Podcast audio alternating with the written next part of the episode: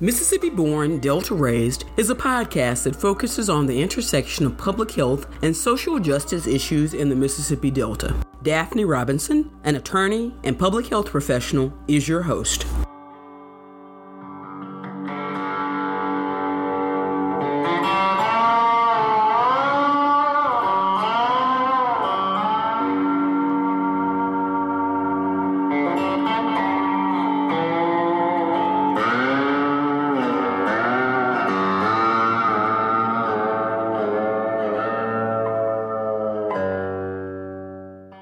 Never bothered me.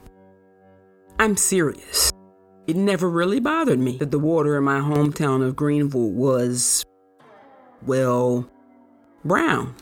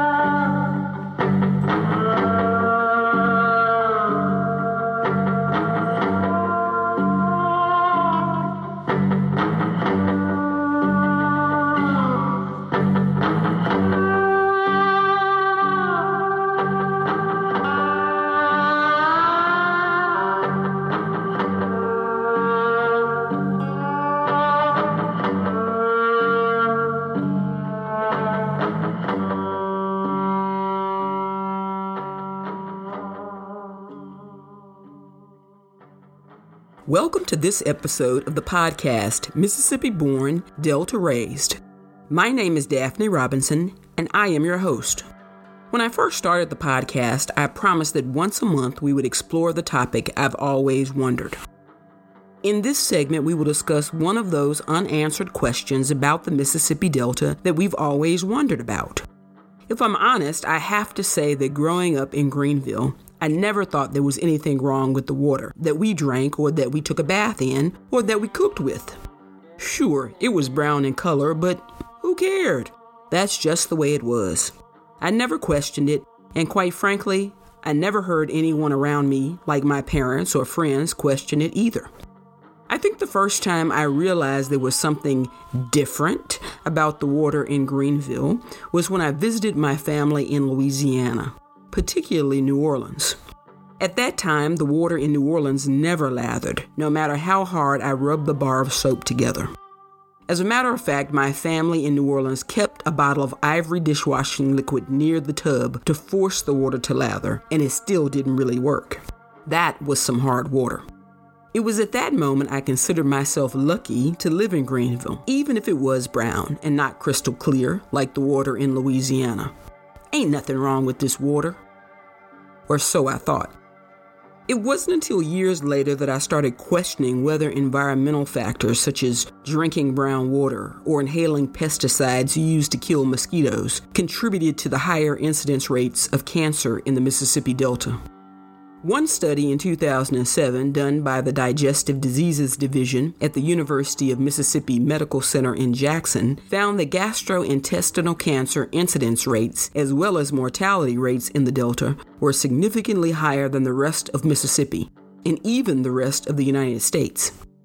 As I started to research the reason why the water in Greenville was and still is brown, I learned several fascinating facts about the subject. First, According to an article written in the Chicago Tribune in 2004, Greenville city officials said that the municipal water comes from what is called the Cockfield Aquifer, which is fed from eastern Mississippi. The water filters through three ancient cypress swamps, picking up particles of wood and vegetation thousands of years old. The particles are dissolved in the water, giving it a brown color. Most other cities in the southeast receive fresh water from the aquifer as well, but they have installed filtration systems that make the water crystal clear. Officials could use a bleaching agent or a microfiltration system to clarify the water, but such a system would be very expensive. The article goes on to suggest that the citizens of Greenville must like the brown water, because every time an initiative has been put on the ballot to fund the filtration system, voters have turned it down. Plus, I've also read that the brown water is legendary. It is said that if you want a book published, you should go to Greenville and drink the water because people who do always seem to get their books published. Notable authors like Shelby Foote, Walker Percy, William Alexander Percy, Hodding Carter, Ellen Douglas, and Clifton Talbert are all from Greenville. And my friends Dr. Sharita Danley and Bruce E. Wright are also authors from Greenville. It is said that there are tannins in the water, not unlike those in fine wines, which tend to make us Deltans, and particularly us Greenvillians, extremely creative, rather interesting, and inclined to pursue literary enterprises and entertainments. Maybe that's why I started this podcast. There was just something in the water. In the next episode, we will be talking to Stephanie Showalter about the research she's doing in the Mississippi Delta to determine if there are heightened levels of lead in the water of certain Mississippi Delta communities. Stephanie is an environmental lawyer at the University of Mississippi's Law Center. I hope that you will join me for that discussion.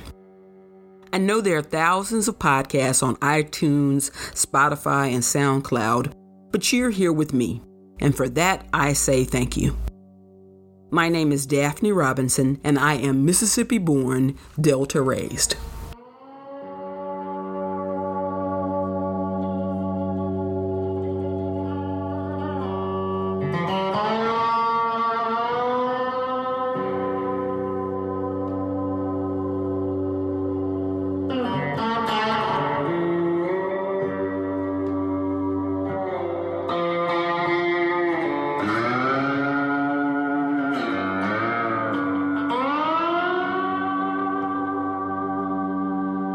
This podcast is sponsored by the Center for Public Health and Justice.